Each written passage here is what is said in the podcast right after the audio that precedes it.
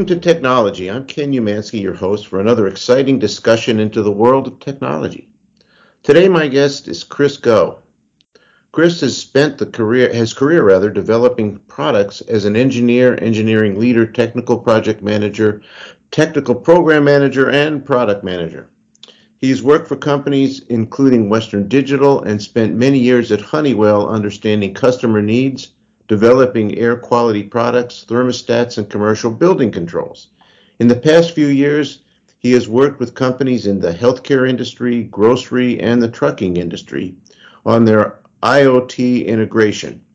Chris was instrumental in developing Honeywell's smart home products, leading the team that delivered Honeywell's initial gateways, Wi Fi thermostats, cloud services, and mobile apps to the market. Welcome, Chris, and thanks for coming today. Um, well, you really were a pioneer in IoT. Hi, Ken. How are you today? I'm great. Yeah, that, that it's been an interesting journey, right? Um, you know, IoT has is not a new term. It's been around for a while, right? Your home security system is an IoT system, for example. Um, industries connect devices to the internet to gather data. The big change really came about for us in 2008 when Steve Jobs introduced the iPhone. All of a sudden, right, um, the ability to everybody had a user interface in their hand that they then wanted to control their home devices with. Back in 2008, it was not a common affair, right? We were faced with the challenge of doing that quickly uh, in the face of competition. Um, and I can share that journey. Today, it's ubiquitous. You walk into Costco and you find internet controlled lights, internet controlled everything. Yeah, I'm, you know, they're, they're controlling my bathtub. That's really a lot. Correct, and you know, if you look at some of Kohler's products, or they're controlling the bathroom, yeah. right? You know, the the lighting and the music, and you know, it's, everything it's really, else. It's been a transformational experience. Well, can you tell us a little bit about your Honeywell experience? And uh, you know, I mean, you really pioneered uh, some of the Honeywell IoT. Um, tell us a little bit about that. I know you worked with another company called Performix. You might be able to tell us a little bit about their uh, their role in it as well. Yeah, so in 2008, you know, I was busy leading a team building humidifiers and stuff to keep the air quality clean in your house. And um, I wrapped that project up and was looking around wondering why we weren't connected to the internet. And sometimes timing is everything. and um, you know, I did some technology work working with a partner organization in the security business, and and very quickly, um, um, before we knew it, we were told by our management, "Get this done in six months." We want a mobile phone in six oh. months, and uh, not just an app. We wanted to connect, you know, your home internet systems to the internet. So there we were. What do you do, right? And um, so we had an existing home networking system that used a proprietary interface called RedLink. It's great. It allows you to connect your thermostats via uh, a low frequency, um, very robust um, communication protocol. And so we chose the easy step. We said we're going to build a gateway, a RedLink to Ethernet gateway. And we started there. And uh, uh, we didn't know the journey it would take, but the, the steps were build the gateway, which was easy, connect it to the internet, right, through internet, and then connect it to a back then cloud, but really it was a server application, right? And then from the server application, build out APIs, right, that then a website could use to interface to your home with and through those APIs, right, a mobile phone could connect into your home. So that was the setup. Um, we had no server team, right? We had no gateway team, so we ended up recruiting staff, team of six people over in the Czech Republic. I had a team of engineers in China, right? Roped them in to build the gateway. And um, went off and worked at Performix right, to come up with a mobile app. And um, and stitch the whole system together, right? And um, that was essentially how we got it going. Um, took us about six months, right? The a lot of instrumental changes. Back then, it was not common to do an over-the-air update. Today, you get updates over your phone all the time, right? Right. right? You know, back then it was new, and um, so the first thing we said was, we're not going to get everybody everything that they want right away, right? So we got basic functionality in place, and then the second step was immediately, right? As my senior engineer friend told me, he said, we're going to build what they put on the Voyager spacecraft, right? We need to be able to update this thing sight unseen, right? right? And make sure that it happens. So that was feature number two, right? And three months after we launched the product, right, we sales started slow. We ended up with, you know, 3,000 customers within three months. But that accelerated very quickly, and we started updating features every three months. So that was our initial foray into that. Um, interesting journey. It was fun to do it in a big company because you were being entrepreneurial. That makes sense. Big companies are, are not necessarily entrepreneurial, right? And we were allowed to to bend the rules and and, and um, make things happen. So good experience. Um, they then parlayed that same architecture. We took that Ethernet connection and we replaced it with Wi-Fi and we shrunk the Wi-Fi interface and we started putting it into thermostats. So okay. next thing we know, we ended up with Wi-Fi thermostats talking to the same system. And then sales took off, right? We put it in Home Depot and you know within a year we had a million million units attached a million downloads of the mobile app right we were getting you know not bad four and a half star ratings on the internet right? And, um, you know, from people out there using the app. And today it's still still in use. This is what I think we're in 2023. You know, 15 years later, this you can still buy variants of this product, you know, at Home Depot right? and uh, selling well.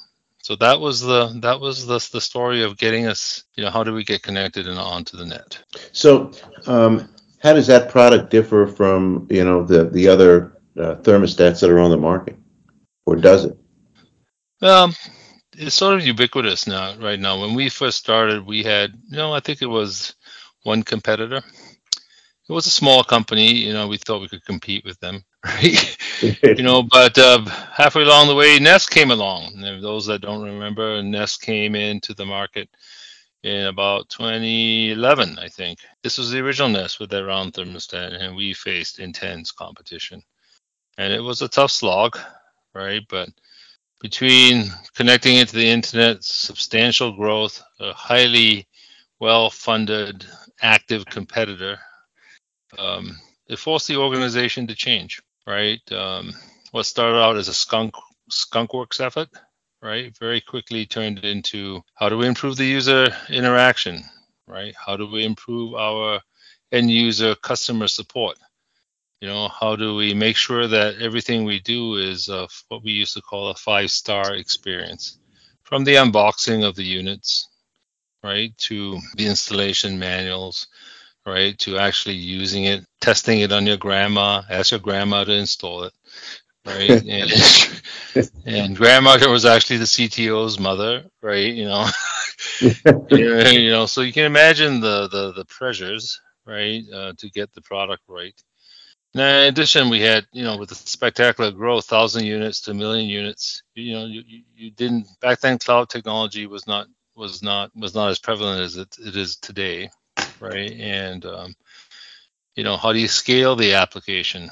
How do you get IT involved? You know, in the past, IT used to not be part of the product development cycle, right? These things were left out. Product development did the product development, and then IT kind of watched. They were responsible for the internal facing applications, you know, Salesforce, accounting systems, right? Now all of a sudden you're integrating the IT group into external facing customer applications, right? So huge organizational challenges relative to getting different people to work together, right? Mm-hmm. If you just look at the whole stack, right? It's a huge challenge, right? And and um, anyway, that that's part of the story, right? You can sort of see it coming.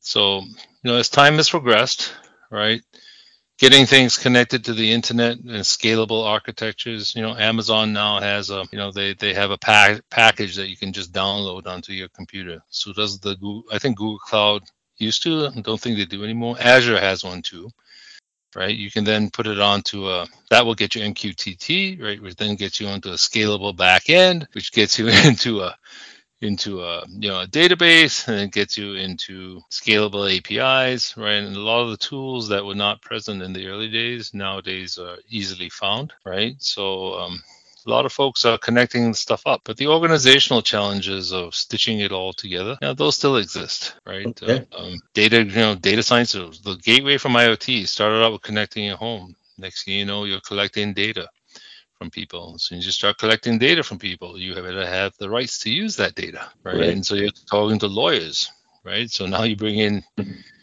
how do you bring that data in? Now throw in Europe, and they have G, what is it, G, GDPR, right? And their their data rights practices, right? And and um, you know, once the data is in the system, right? Is it do you have the rights to use the system? So a lot of complexities, you know, that you don't see on the surface. You go IoT, huh? I just have to go to the you know, I go to the Amazon store, I download the toolkit, right? I set up my cloud application, ding zam boom, I'm up and running. But yeah. uh, maintaining all that, that. there's a lot more to it. Yeah, a lot more to it. Um, let me ask you, you've worked in lots of different industry, healthcare, grocery, trucking. How is IoT being applied? Uh, to take trucking, for example. How is IoT being applied in the logistics world? Well, let, let's take a, you know, there are, if you go out there and take a look, there are companies out there, um, a driver, right? The company, truck's driving down the road, right? And um, the company wants to know an Amazon truck, where is that truck? Is the driver moving or is he not moving? Where is he? Right? Um, right. Yeah. Right. So so that's not a control application. That's a totally different application. It's it's tracking you, tracking the truck and figure out where they are. Are they driving the most efficient routes? You know, um, stuff like that. Right. Can you provide them with information that they can do their job better? Right. So that, that that's a that's a typical IO a truck telematics application. Right. Um, you know, that one one one can look at. In healthcare, you know, the you know, think of your your the world has changed so much, but think of yourself. You know, if you put on a a um, heart monitor or, a, or a, a, a, sports tracker, right? Sports tracker is tracking your your body functions, right? Your heart rate and your stress levels. Well, guess what? It's talking to talking to your phone through Bluetooth. That's IoT, right? And that Bluetooth phone is now enabled phone is now connected to the internet via cellular. And then you can there's a there's a head end up there with data. That's another healthcare application. The industry that I worked in was was slightly more interesting. They were tracking medical carts. Um, so if you walk into a hospital, HIPAA right requires there's a lot of electronic integration to collect your records. Well, those that cart carries a lot of medical equipment and there's a lot of value to it. Hospitals, believe it or not, these carts walk. Oh, what wow. I mean by that, in, a, in yeah. a hospital, right? They they just go, right? Because people use them and they move and they end up in closets and other places, right? And so um, hospitals that have deployed IoT in that space are tracking where they are, right? Um, who's using them, right? What the, what what floor are they on? just for inventory management. Mm. Right. So so applications that you don't even think about, right, are, are, are actively in use. From yourself to industrial applications, right? The, there's the whole industrial, what is it? I think there's an IoT uh, 4.0 study. I'm not familiar with it. That that you can go through all these use cases, you know, what you can do with them with IoT. So, you know, get into really it starts with sitting down, understand what problem you're trying to solve, right? If you have a you talk to your customers, find out what problem yeah. they're trying to solve, right? If you if you can understand what they're trying to solve, you can then work with them, right, to try and identify how you can put a solution together, right? And pick from various technologies, and then once you stitch it together, like I say, the technology pieces are there, right? It's not simple, but it's they're there. And um, you know, then work through um, meeting your customers' needs, right, through the technology. And Performix can help you get there, right? You know, they helped me with with the mobile app, right, and um, we became good friends along the way, right? And but that they can help you get there. Oh, that's great. Well, um, let me ask you real quickly what uh, what do you see the future of IoT being? It's interesting, right? Everybody's afraid of AI and generative AI, right? But you know, interestingly enough, with AI, with IoT, you're now essentially creating another source of data, right? So everybody right. wants data streams. So yep. IoT brings, depending on what you're trying to solve, a different set of data streams, right? You know, if it's health and it's self-tracking, you're bringing health data. If it's trucks and GPS and where they are, that's another set of tracking data, right? If it's medical carts, well, guess what? Somebody has to process all that data. And that's the next leg up, right? Getting the data stream into a environment. Now you're talking about a lot of data, right? And then who's going to look at that data, right? AI can really help in my mind, right? Process that data, right? And I think in the future you'll see them providing insights.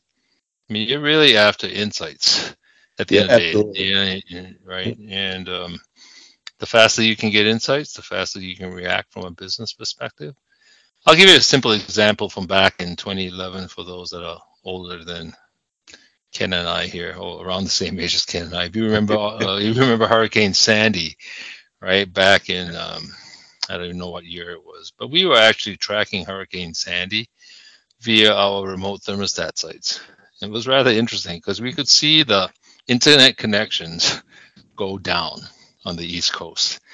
And when we mapped that, those the ones that were going down geographically, right, we could actually see sites going, you know, cities going down because of because of loss of internet connectivity, and then internet connectivity coming up again, and the next city down the, the line going down and coming up again. Right. So that's a rather simple example of insights, right, where you know you're now providing and, and and so now you look at your your thermostat and you go hmm can I collect outside weather information? Right? If you have a an outside sensor, can you collect that information? Is that data of value to a weather channel or somebody like yeah. that? And these were questions we were asking back in 2010. You know, nowadays I'm sure a lot of this has been conquered, but it just gives you gives you food for thought. Right, absolutely. I really appreciate uh, your insights and, first of all, your time for uh, for taking your time to be with us today. Um, you know, I, I really uh, do see you as one of the pioneers in the technology and uh, appreciate uh, what you've been doing and uh, what you've done in the past. So, thank you very much for your help today. And how can people get in touch with you if they'd like to? I'll give Ken an email address christopher.goh, G-O-H, 62 at gmail.com. And, and if our uh, people, if our people have a uh, a question, people listening have a question for you, is it okay if they email you? Yeah, just shoot me a note. Right, I'm more than happy to network and um, share my insights, and you know, and uh, help you help you along or point you in the right direction. Terrific. Thanks again. So that's it for today. Uh, next time on TechKNOWlogy, we'll be exploring another cutting edge technology that's changing the world.